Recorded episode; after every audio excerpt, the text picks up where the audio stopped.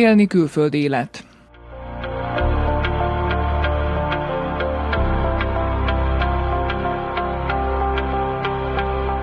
Ez itt az Autonómia Portál podcast műsorának hatodik adása, amelyben vajdasági születésű, de külföldön élő magyar emberek élettörténeteiről beszélgetünk. Köszöntöm hallgatóinkat, Kakuszi Elvira vagyok.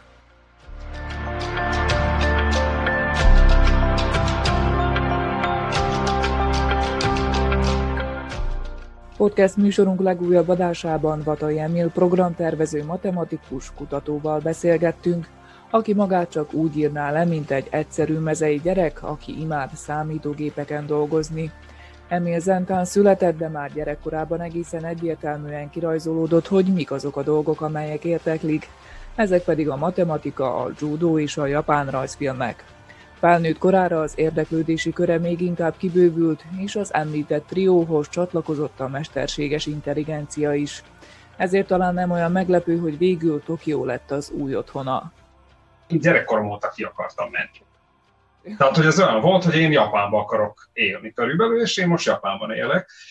Ez kezdődött úgy, hogy ilyen Songoku meg Dragon Ball rajzfilmek, vagyis még, még azelőtt is, amikor nagyon kicsi voltam, akkor ilyen, hogy orig, kaptam egy origami könyvet, és akkor az ilyen nagyon érdekes volt az a papírhajtokat, és nagyon kicsi gyerekként ilyen szüleim fú, de milyen büszkék voltak, de milyen kicsi vagyok, és milyen ügyesen tudom hajtogatni ezeket a kis hülyeségeket. Meg ilyen egyszer karácsonyra én csináltam egy csomó ilyen kis origami csillagot, és azzal díszítettek a karácsonyfát.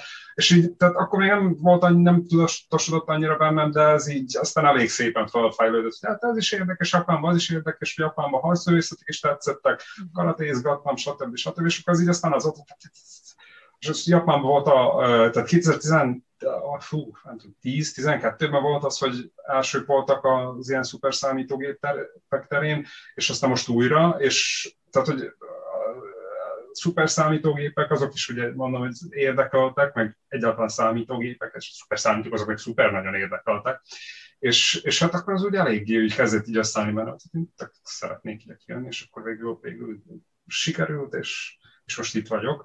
És az ELTE után rögtön Japán volt a következő? Uh, hát igen, az úgy volt, valójában nagyjából igen, tehát ugye elemi gimia Zentán, egyetem, programtervező matematikus ELTÉn, utána beírtam, ott volt egy ilyen kis szakmai gyakorlat, ahol, ahol rájöttem, hogy hát én nekem az ipar az valószínűleg nem fog annyira bejönni, és akkor döntöttem úgy, hogy valószínűleg akkor uh, jó lenne doktorit csinálni, és beiratkoztam doktorira az ELTÉn. Aztán ott maradtam, ott dolgoztam egy kicsit az eltén, mint, mint oktató, és ö, utána volt, ö, volt alkalom egy ösztöndíjra, és akkor kijöttem kilenc hónapra, hogy megnézzem, hogy ez hosszú távon működik-e, meg egyáltalán kutatás. Mert először Japánba kétezer-nyolcban jöttem ki. Az egy ilyen valami harcművészeti akármi dolog volt, amilyen világtalálkozó, ami nagyon profi volt, mert itt gyorsan három hét alatt végigjártuk uh, Tokiót, uh, Kyotót és Oszakát, és aztán, uh, aztán, aztán nem volt semmi, tehát visszamentem, és, és tanítottam Pesten, és aztán a következő alkalom, amikor kijöttem Japánba, az kétezer-tizenhat volt, az egy kilenc hónapos ösztöndíj volt, hogy megnézem, hogy, hogy hogy néz ki az kutat, tehát hogy ott már kutatni jöttem ki, a Tokioi Egyetemre, és az jó volt, a kilenc hónap, és akkor az volt, hogy hát ide én vissza szeretnék menni, és akkor nagyjából egy év után, kétezer-tizennyolcban, tehát kétezer-tizenhétig voltam kint, kétezer-tizenhét nyaráig, és kétezer-tizennyolc szeptember, októberében jöttem újra ki, és azóta kint vagyok. És uh-huh. koronavírus és stb. Miatt nem is nagyon bírtam még hazamenni. Uh-huh. De is mondjuk rá azt, hogy az eltére mentél el, azt tudtad, hogy a középiskola után nem Szerbiában szeretnél maradni? Azt nem tudtam, én Szerbiában szerettem volna maradni. Ez kicsit olyan volt, hogy így ilyen szülői annó még irányításnak az eredménye volt az, hogy hát lehet, hogy jobb lenne Magyarország, és akkor valójában az... az Azt, azt alapvetően tehát szerettem, tehát hogy Budapestet nem szeretem, de az állatét magát, az egyetemet azt mindig imádtam, és, és valójában nagyon, ö, nagyon örültem, hogy, hogy oda kerültem, mert nagyon sok okos emberrel találkozhattam, és, és tanulhattam tőlük. Hogy milyen kihívásokkal szembesültél ott Tokióban? Hát igen, a kihívások azok meg ott voltak, hogy, hogy hát a nyelv, meg az írás. Tehát, hogy amikor így szétnézel, és akkor tudom, amikor panaszkod, elmegy az ember, nem tudom, tehát mi, mi feltaláljuk magunkat a ciril betűkkel, de amikor lemegyünk görögökhöz, és akkor minden ott az görög betűkkel van írva, akkor úgy nézzük, hogy te jó ég, és most itt mit ír? És akkor nagyon örülünk, hogy jó, jé, legalább ott van latin betűkkel, és nem, nem, nem annyira gáz, és külföldiek valószínűleg így vannak a civil betűkkel. Most képzeld ezt el, csak ilyen százszor rosszabbul, vagy százszor, mert, mert ugye az van, hogy, hogy, így, hogy így próbál az ember elolvasni, és nem. És aztán a vicces dolog, amikor itt vagy, tehát hogy még amikor először voltam három hétig, az a három hét alatt már ott nagyon sokat fejlődött az, hogy tehát azok a jelek, amiket így szinte nem láttam különbségeket bennük az első egy-két napban, az egy pár hét után így, így megvan először az, hogy jó, most már meg tudom őket különböztetni. Aztán egy kicsit otthon is már tanulgattam japánul, tehát van a japán az érdekes, mint nyelv, meg mind, meg, meg mind ország, mindenféleképpen érdekes.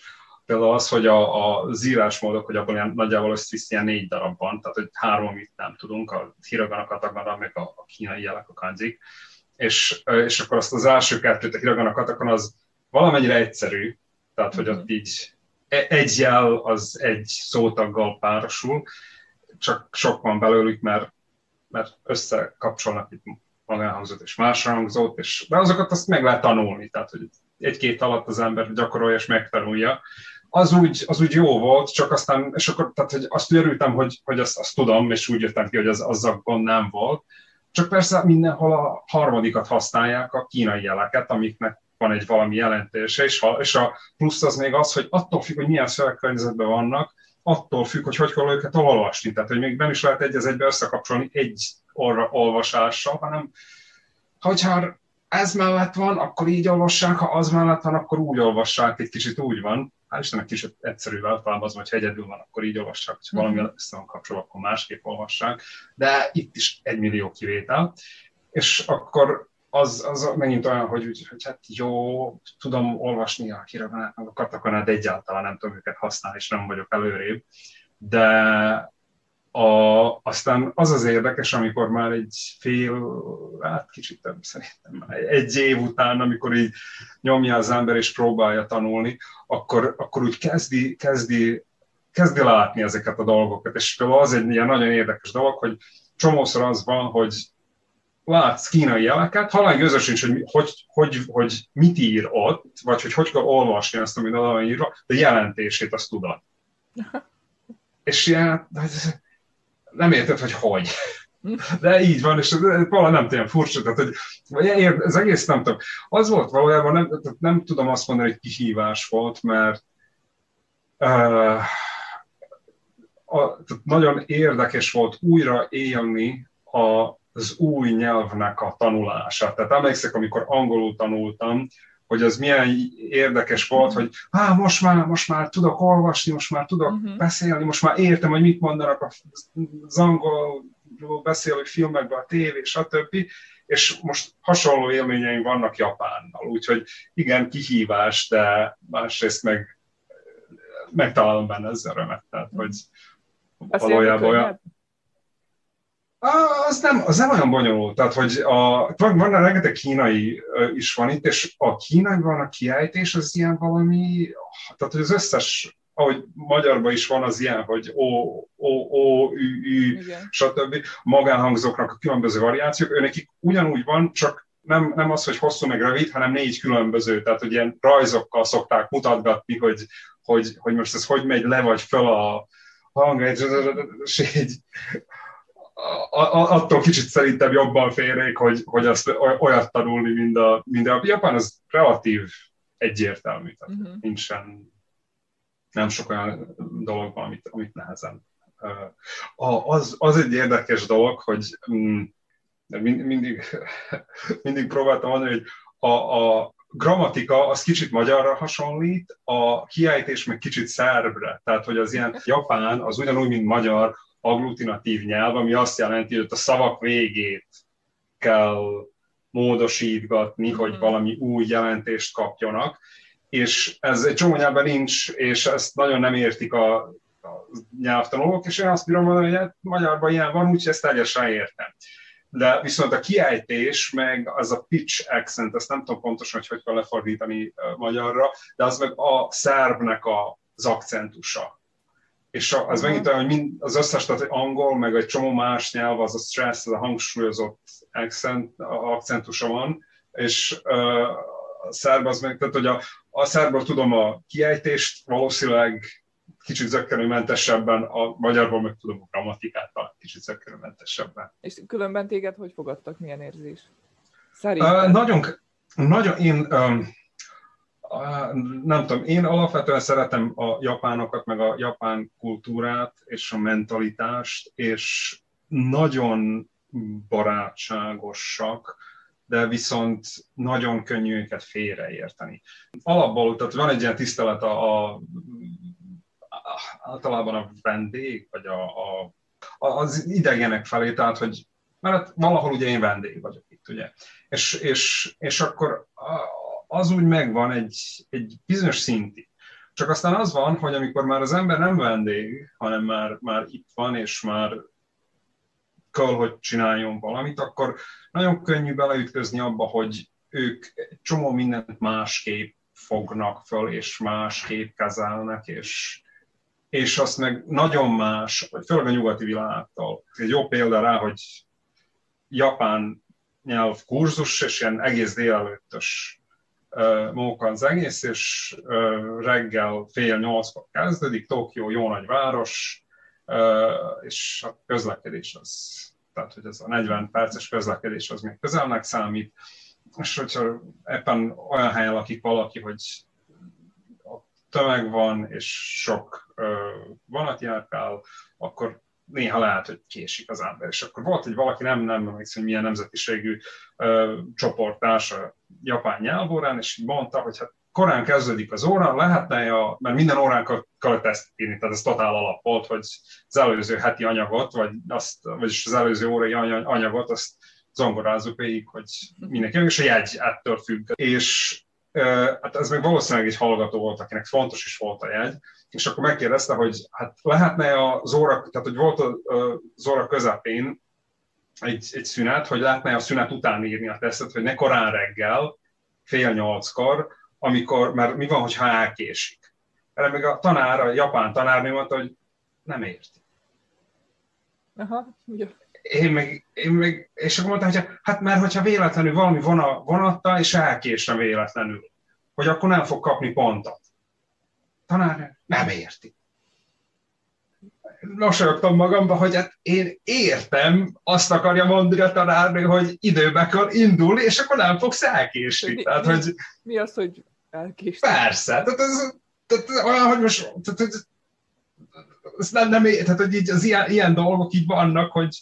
És valójában én nekem ezt én jobban tetszett a, a japán hozzáállás, mert tehát, hogy az, hogy mindenki ott áll, és vár rád tizenöt-húsz percig, akármennyi, az, az, az úgy, és így tudod, hogy oké, okay, meg lehet mondani, hogy pontosan akkor kezdünk, és ez olyan, hogy minden, minden héten, vagy minden nap akkor van, az, az, úgy, az úgy nem, nem úgy működik, szóval ilyen szempontból azt mondtam, hogy ez, van, vannak ilyenek, de nekem, nekem eddig nagyjából mindenbe jött. Japánban az valami fantasztikusan jó dolog, hogy egy csomó minden, amire az ember azt gondolná, hogy józan parasztész szerint így kellene, hogy legyen, az tényleg úgy van. És, és tehát ilyen kicsit ilyen rendmániásak az egészben, uh-huh. de valahogy, nem tudom, valahogy ezt nem tudom, én úgy könyveltem el magamra, nem tudom, lehet, hogy tévedek, ez totál szubjektív meg észrevétel, hogy mindenre van szabály, meg, de az nem úgy szabály, hogy, hogy, hogy ezt, ha nem tartod be, akkor fejedet veszik, hanem ha nem tudsz mit csinálni, akkor mindenre van egy, egy ilyen default, egy ilyen alap, hogy hát Aha. abban a szituációban ez, ez, amit csinálhatsz. Hogyha neked van valami jobb ötleted, és ki akarsz lépni, akkor az belefér. De számukra akkor végül te, úgymond csak egy idézőjelbe külföldi, vagy nem volt ilyen megbélyegzés, hogy most jaj, magyar, jaj, szerb, Vagy valami abszolút, abszolút nem. Nagyon, tehát, hogy amik vannak előítőletek, azok inkább ilyen pozitív, tehát nem is, nem is az pozitív, hanem nagyon kíváncsiak. Mm. Tehát, hogy nagyon, nagyon úgy vannak, hogy fú, és akkor hogy van nálatok, és így, így tök jó el lehet beszélgetni, és nagyon nyitottak arra, hogy, hogy, hogy áh, és tehát, hogy nem tudom, például, hogy tök, tök jó buli volt, hogy az egyik, tehát a Tokioi Egyetemen van egy ilyen nyelvközpont, ahol egy csomó nagyon kedves japán tanárnő ott tanítgatja a külföldi hallgatókat, és az egyik hölgy, az, és az egyik tanárnő Beográdba ment el ilyen valami programra, és akkor így mondta, hogy jaj, jaj, emiatt a szerbiai vagy, nézd meg, hogy hol, hol voltam Beográdban, és így, tehát, hogy teljesen beleélik. Ez egy nagyon pozitív, hogy mindenben nagyon beleélik magukat, és így nagyon, nagyon fullra csinálják. Tehát, hogy na, nagyon, nagyon oda teszik magukat, és ugyanígy vannak azzal is, hogy tehát, hogyha például a, tehát a Tokió Egyetemen ott a, a, az ilyen, hogy idegeneknek a, a alkalom, hogy is mondjam, tehát, hogy a, nem, nem vendégüllátás, hanem befogadás, az, az, az, az valami fantasztikus szinten van. Tehát, hogy... És úgy érzed, hogy most megtaláltad ott a helyed? Igen. O- ott szeretnél még tovább, vagyis hogy a maximumot kihozni magadból? Vagy... Így igaz. Így igaz. Hát ugye az van, hogy uh, úgy, tehát az a mostani ösztöndíj, nem mostani, tehát a, az utolsó ösztöndíjam, az, az ilyen két éves ösztöndíj volt, és úgy volt, hogy majd októberben megyek haza, hogyha ne, nem folytatom, de aztán nagyon szerencsés voltam, mert uh, sikerült megpályáznom egy, tehát, hogy megnyerni egy állást a mostani kutatóintézetben, ahol most dolgozok, és így tök buli volt, hogy engemet felvettek uh, június elsején, és június végén kiderült, hogy a mi számítógép, nem derült ki, tudták, csak akkor egy hivatalos, hogy a mi számítógépünk a világon a leggyorsabb számítógép, és én nekem már volt hozzáférésem hozzá, szóval ez olyan, ez olyan totál olyan volt, hogy hát ezt el nem tudom képzelni, tehát, hogy ez igen, itt akartam lenni végig. Mindenkinek most az a problémája, a koronavírus miatt ugye nem nagyon uh-huh. tud hazamenni. De szá- számodra mi az itthon és mi az otthon? Számomra mi az itthon és mi az otthon? Hát volt egyszer, hogy elmentünk Okinavára ilyen nászútszerűségre, bár az még akkor volt, amikor, amikor az előző ide jöhetett kétezer-tizenhétben, és, és akkor ilyen azt, ál, azt, az, azt, azt álmodtam én is, meg a feleségem is, hogy hogy Tokióban vagyunk, és így reggel felébredtük, hogy hiányzik Tokió. Szóval, mm-hmm. szóval valahol, valahol, valahol azt mondom, hogy most már ez eléggé itthon, de nyilván azért tartom az otthonnal is a kapcsolatot, a szülői, szülők otthon vannak, van egy csomó barát otthon, akivel tartom a kapcsolatot. Csak, csak most már úgy érzem, hogy elég sok minden van itt is, ami, ami elkölt. Nem tudom, alapvetően az, az a fölfogásom, hogy ha annyira hiányozna, akkor hazamennék. Uh-huh. Tehát, hogy nem fogok azért elmenni külföldre, hogy honvágyam legyen, hanem, hanem hogyha elmegyek külföldre, akkor azért megyek el külföldre, mert ott akarok lenni. És, és ilyen szempontból, tehát ez, ezért is mondtam, hogy én nekem ez gyerekkorom óta az volt a vágy, hogy itt akartam lenni, és, és ez, nem, ez nem változott meg annyira. Tehát, hogy ez, ez úgy ez fönnmaradt. Tehát ez totál olyan volt, hogy álmom, egy, egy elképzelésem, amit, amit meg akartam valósítani, és, és sikerült, és ö, jó. Tehát, hogy nem bírom azt mondani, hogy most, hát igen, és akkor most honvágyam van, mert most ezt mind megcsináltam. El, el, el. Nem. De különben gondolkoztál azon, hogyha maradtál volna Szerbiában, mit csinálnál? Hát, hát itt is szerb... nagyon fölkapott az, hogy most mindenki programozó, gondolom, hogy lenne munkád.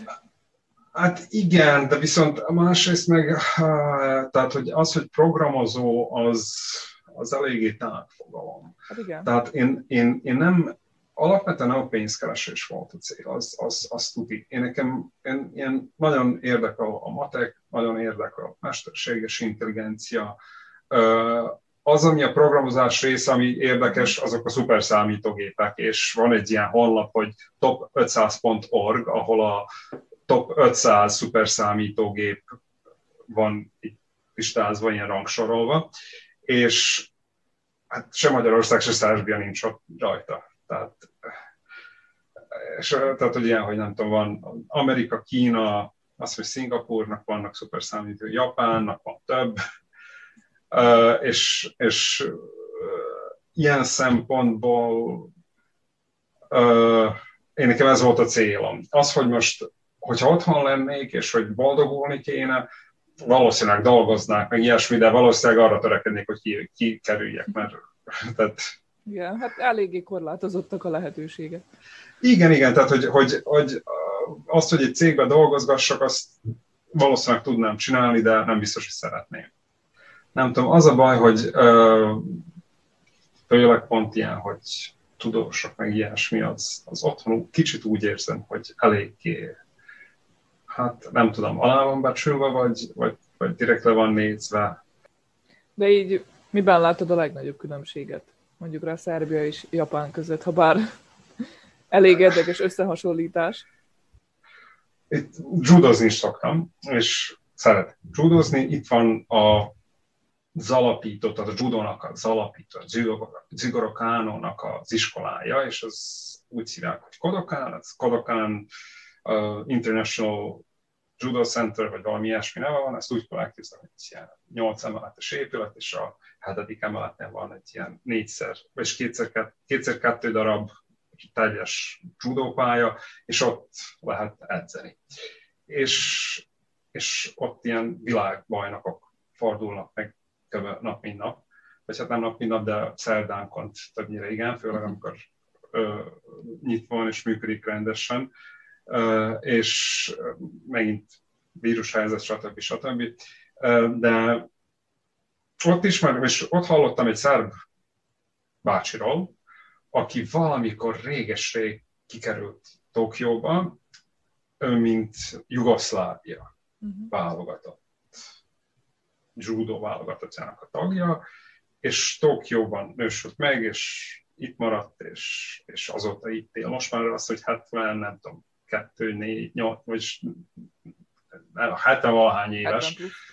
hetven plusz, hetven plusz, szerintem most már lehet, hogy hetvenöt is, és ővel beszél, ő, ő, ő adott egyszer egy interjút a szerb tévének, és elküldte YouTube-ban, és azt mondta, hogy hát megkérte haverom, hogy adjak interjút, de szerintem nem tetszett a válasz, amit adtam neki, vagy az interjú, amit adtam neki, mert ott is ez volt a kérdés, hogy mi a közös a japán és, japánok és szerbek között, és akkor azt mondta, hogy hát szerintem nem sok közös van bennük. És akkor azt mondta, hogy mégis mi van közös bennük. Azt mondta, hogy hát a japánok azok nagyon közvetlenek, nagyon direktek, és nagyon őszinték.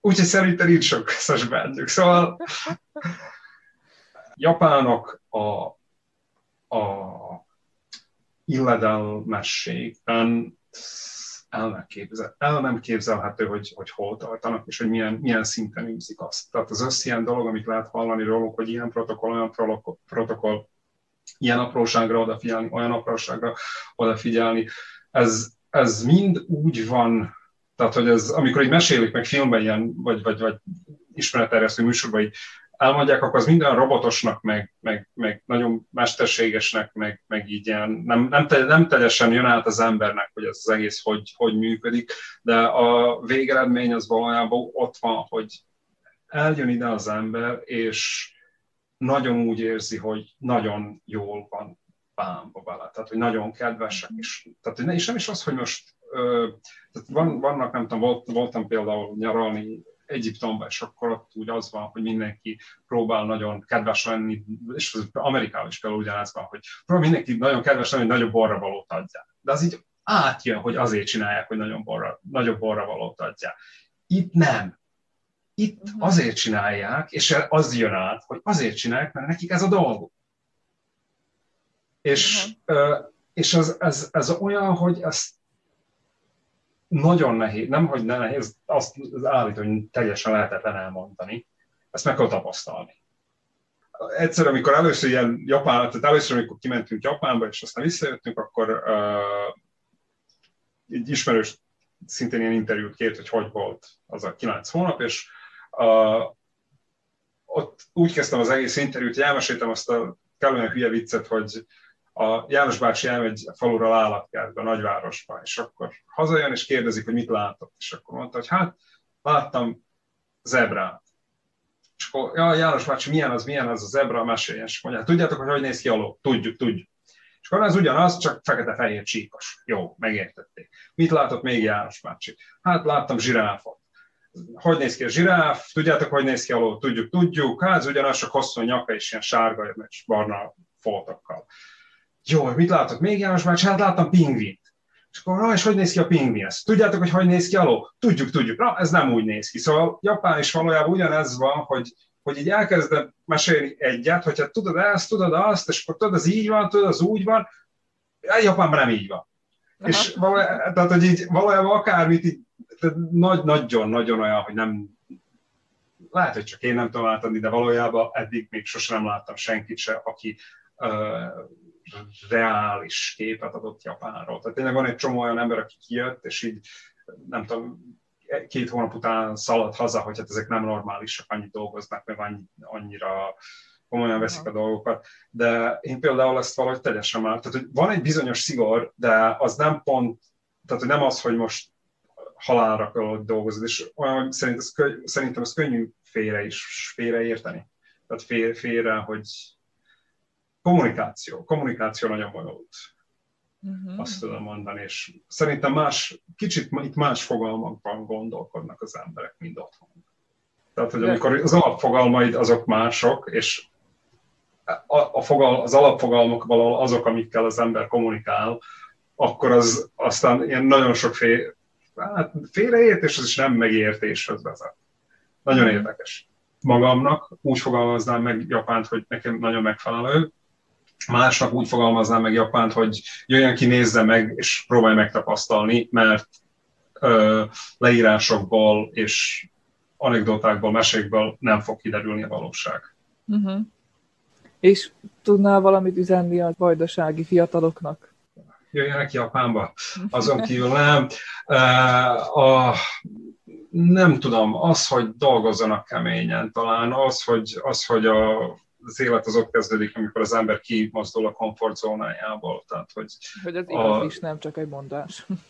Ez de abszolút igaz. Tehát az hogy, az, hogy én itt vagyok, és ilyen szépen rózsásnak festem le a dolgot, ez nyilván az van mögötte, hogy, hogy elég idegeskedés volt a, a, elég sok téren, és elég sok mindent be, belevágtam, és elég sok mindenféleképpen próbálkoztam, hogy ez így összejöjjön, és a végén össze is jön. Csak, csak, csak egy csomószor az volt, hogy hát ez és már abszolút vége, és feladom, és, és ez, ez így semmi értelme az egész mindennek. De aztán, na jó, mégiscsak megpróbáljuk, mégiscsak gyerünk, akkor még egyszer, most nem sikerült, akkor majd, majd újból a következőnél, és akkor előbb-utóbb összejött. Mindenhol ott kell, hogy legyél, mindent meg kell, hogy kérdezni, utána járni, nem az, hogy most ülök a Facebookon, és minden hülyeséget elhiszek, mert hát Mert hát én is ugyanazt gondolom, hát persze, hogy nehéz az élet, hát persze, hogy mindenki rosszat akar nekem.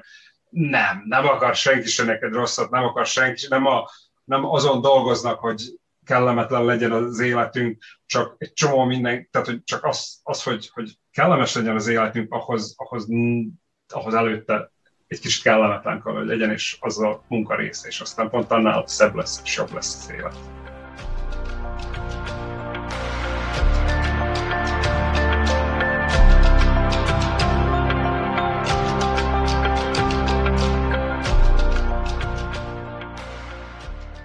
Önök az Autonómia portál Élni külföld élet című podcast műsorának hatodik adását hallhatták.